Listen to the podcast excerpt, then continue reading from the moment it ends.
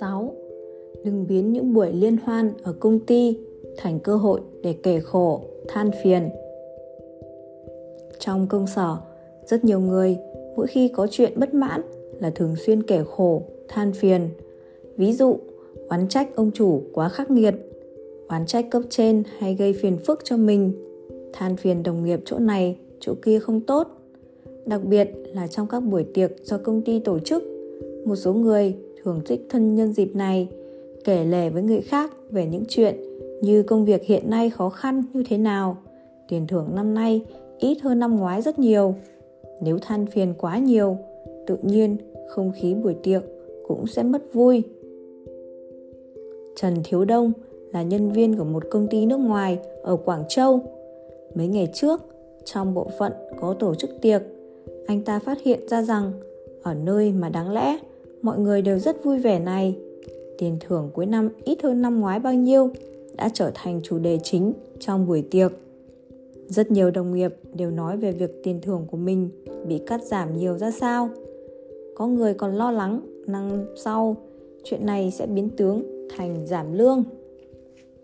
Sau buổi tiệc, Trần Thiếu Đông lắc đầu nói với một người Bộ phận tổ chức tiệc mong muốn mọi người có một buổi tối vui vẻ, thân tình. Kết quả là biến thành cơ hội để mọi người kể khổ với nhau, làm tất cả đều bị tiêm nhiễm cảm xúc tiêu cực. Nói thật, điều làm tôi không vui nhất chính là nghe mọi người kể khổ với nhau. Bình thường khi làm việc đã phải đối mặt với đủ loại áp lực rồi, đi dự tiệc thì nên để bản thân được thư giãn mới phải. Cuối cùng, Trần Thiếu Đông nói.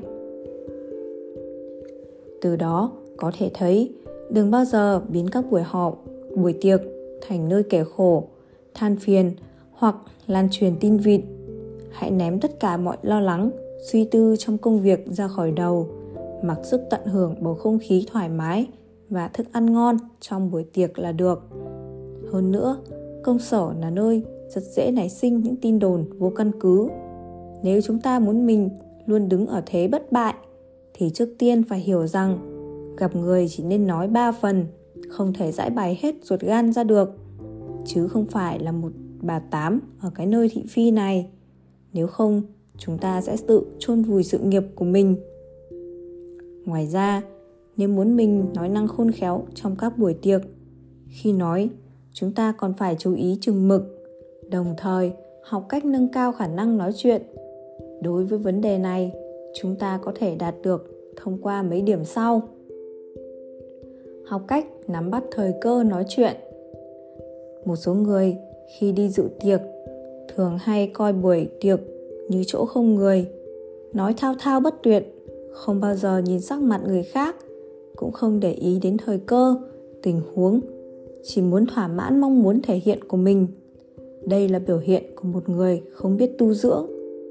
Trên thực tế, trong trường hợp này khi nói chuyện, càng cần phải chú ý đến phản ứng của người khác, đồng thời không ngừng điều chỉnh cảm xúc và nội dung nói chuyện của mình mới có thể làm cho cuộc nói chuyện càng thêm thú vị, khiến cho đôi bên càng thêm hòa hợp.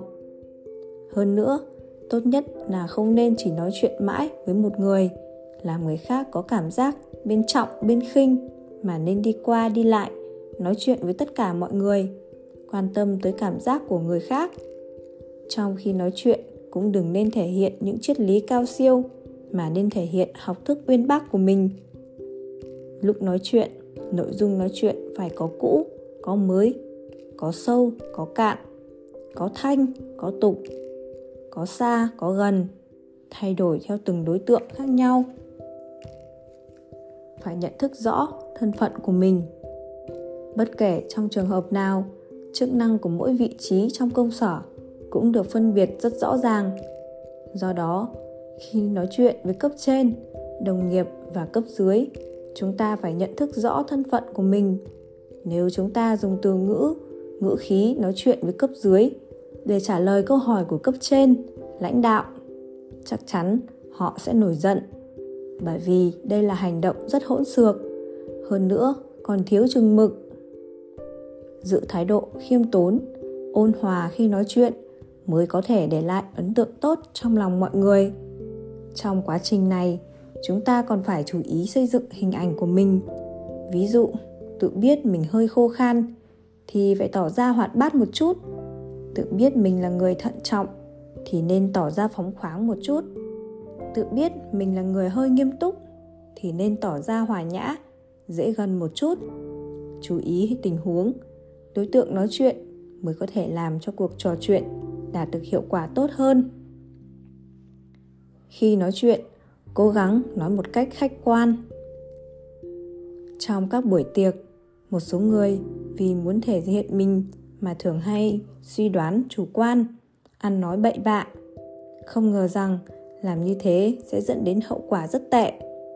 Phải biết rằng, tuy các cuộc trò chuyện trong các buổi tiệc tùng trông có vẻ tùy ý, nhưng cũng phải tôn trọng sự thật không thể phóng đại quá mức hoặc thêm mắm dặm muối được. Đương nhiên, để phản ánh sự thật một cách khách quan cũng phải căn cứ vào tình huống, đối tượng khác nhau để lựa chọn các cách biểu đạt khác nhau. Nói chuyện phải có thiện trí. Nói chuyện với người khác bằng thái độ thiện trí không chỉ có thể kéo gần khoảng cách giữa đôi bên, mà còn có thể xây dựng nền tảng hữu nghị giữa đôi bên. Trái lại cùng một câu nói, nếu chúng ta nói với người khác với thái độ thiếu thiện trí, thì không chỉ không đạt được mục đích của cuộc nói chuyện, mà còn có thể làm quan hệ đôi bên trở nên xấu đi. Tóm lại, mục đích lớn nhất của các buổi tiệc do bộ phận tổ chức chính là tăng thêm cơ hội giao lưu giữa các nhân viên. Cho nên chúng ta không nên phụ ý tốt của công ty, cứ im lặng ngồi một chỗ nếu thấy có người mà mình muốn kết giao hãy dũng cảm đi bước đầu tiên tới chào hỏi người đó dần dần chúng ta và đồng nghiệp có thể từ xa lạ biến thành thân quen 7. Khi thấy người khác nói dối, không nhất thiết phải vạch trần trước mặt mọi người. Tất cả mọi người đều ghét bị lừa. Cho nên, trong cuộc sống, rất nhiều người không thể nhịn được khi phát hiện ra người khác nói dối. Không ngờ rằng có một số lời nói dối chúng ta nên vạch trần, nhưng cũng có một số lời nói dối chúng ta phải giữ im lặng, cho dù nhìn thấu cũng đừng nói ra. Đặc biệt là khi chúng ta chưa hiểu rõ chân tướng mà mù quáng vạch trần lời nói dối của người khác có lẽ chưa chắc đã là chuyện tốt do đó khi nhìn thấu lời nói dối của người khác tốt nhất là đừng vội vàng nhận định, bởi vì có thể sau khi vạch trần sẽ gây ra hậu quả thảm khốc hơn. Hoặc đây chỉ là một lời nói dối đẹp đẽ. Có câu, lúc cần giả ngốc thì nên giả ngốc. Có lúc không vạch trần một lời nói dối có thể làm cho cuộc đời trở nên ấm áp hơn. Sau khi tốt nghiệp ngành hộ lý, hứa lệ lệ xin vào làm ở một bệnh viện nổi tiếng vừa đến không bao lâu, cô đã làm quen với một bệnh nhân đặc biệt. Đó là một cụ bà hơn 70 tuổi. Nghe nói, bà đã nằm viện khá lâu, nhưng tinh thần tinh thần vẫn rất tốt, vẫn tràn đầy lòng nhiệt tình với cuộc sống. Đối với những bệnh nhân cao tuổi, đây là một điều rất hiếm có.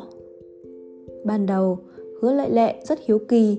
Không biết bà cụ mắc bệnh gì mà nằm viện lâu thế thế là cô liền hỏi thăm người khác điều kỳ quái là rất nhiều y tá đều không rõ cô tìm cơ hội tiếp xúc với bà cụ nhưng tên căn bệnh mà bà nói cô lại chưa từng nghe đến điều này khiến cô rất xấu hổ Mãi đến một lần, khi cô nghe con trai bà cụ và bác sĩ điều trị chính nói chuyện với nhau mới biết.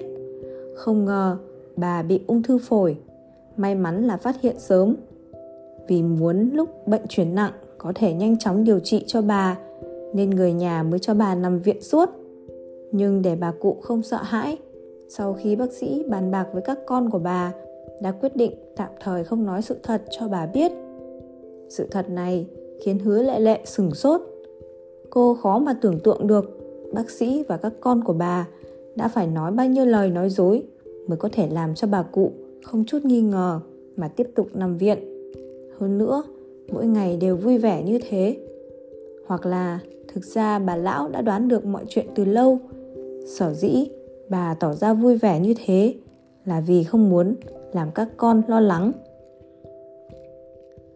Xét về mặt tình cảm mỗi người trong chúng ta đều rất khó chấp nhận khi bị người khác lừa gạt. Nhưng trong một số trường hợp đặc biệt đối mặt với lời nói dối của người khác có thật là chúng ta nên vạch trần không? Có thể có người sẽ cảm thấy giữa những người thân thiết không nên tồn tại sự dối trá, nhưng cuộc sống hiện thực rất phức tạp, không bao giờ đơn giản như chúng ta tưởng tượng. Có lúc một số lời nói dối có thể bảo vệ chúng ta và những người chúng ta quan tâm tốt hơn so với lời nói thật. Do đó, khi chưa làm rõ mục đích nói dối của đối phương, thì đừng tội vội vạch trần. Có thể đối phương chỉ không muốn làm chúng ta non lắng. Có thể là họ muốn dành cho chúng ta một bất ngờ. Tóm lại, thay vì mù quáng vạch trần chỉ bằng chờ hiểu rõ rồi hãy quyết định. Hơn nữa, tuyệt đại đa số mọi người, hoặc ít hoặc nhiều, đều có lòng sĩ diện. Do đó, đối với những việc nhỏ không quan trọng, chúng ta phải biết giữ thể diện cho người khác đừng làm họ khó xử trước mặt mọi người. Huống hồ, không phải mọi lời nói dối đều xấu xa, đều dùng lại để hại người. Cũng không phải mọi hành vi vạch trần lời nói dối đều là cao thượng. Đối với những lời nói dối xuất phát từ ý tốt, có lẽ giữ im lặng thì sẽ tốt hơn. Triết gia người pháp Jean-Jacques Rousseau từng nói vì lợi ích của mình mà nói dối. Đó là lừa gạt. Vì lợi ích của người khác mà nói dối. Đó là bịt bậm vì muốn hãm hại người khác mà nói dối. Đó là tung tin để hại người. Đó đều là những lời nói dối tệ hại nhất. Còn lời nói dối không có hại, cũng không có lợi cho mình và người khác thì không thể xem là lời nói dối. Đó chỉ là hư cấu mà thôi có thể thấy, nói dối cũng có rất nhiều loại. Đương nhiên, nói dối dù sao cũng là nói dối, về bản chất vẫn là che giấu sự thật, là những lời nói mang tính tiêu cực, rất dễ bị kẻ xấu lợi dụng, biến nó thành vũ khí để hại người. Do đó, khi phát hiện ra người khác nói dối, chúng ta nhất định phải cẩn thận, xác định rõ lời nói dối đó thuộc loại nào. Nếu là chuyện xấu thì chúng ta có nghĩa vụ và nhất định phải ngăn chặn đối phương. Nếu đối phương vẫn ngoan cố, không tỉnh ngộ, thì nên vạch trần hắn ngay, không cần để mặt.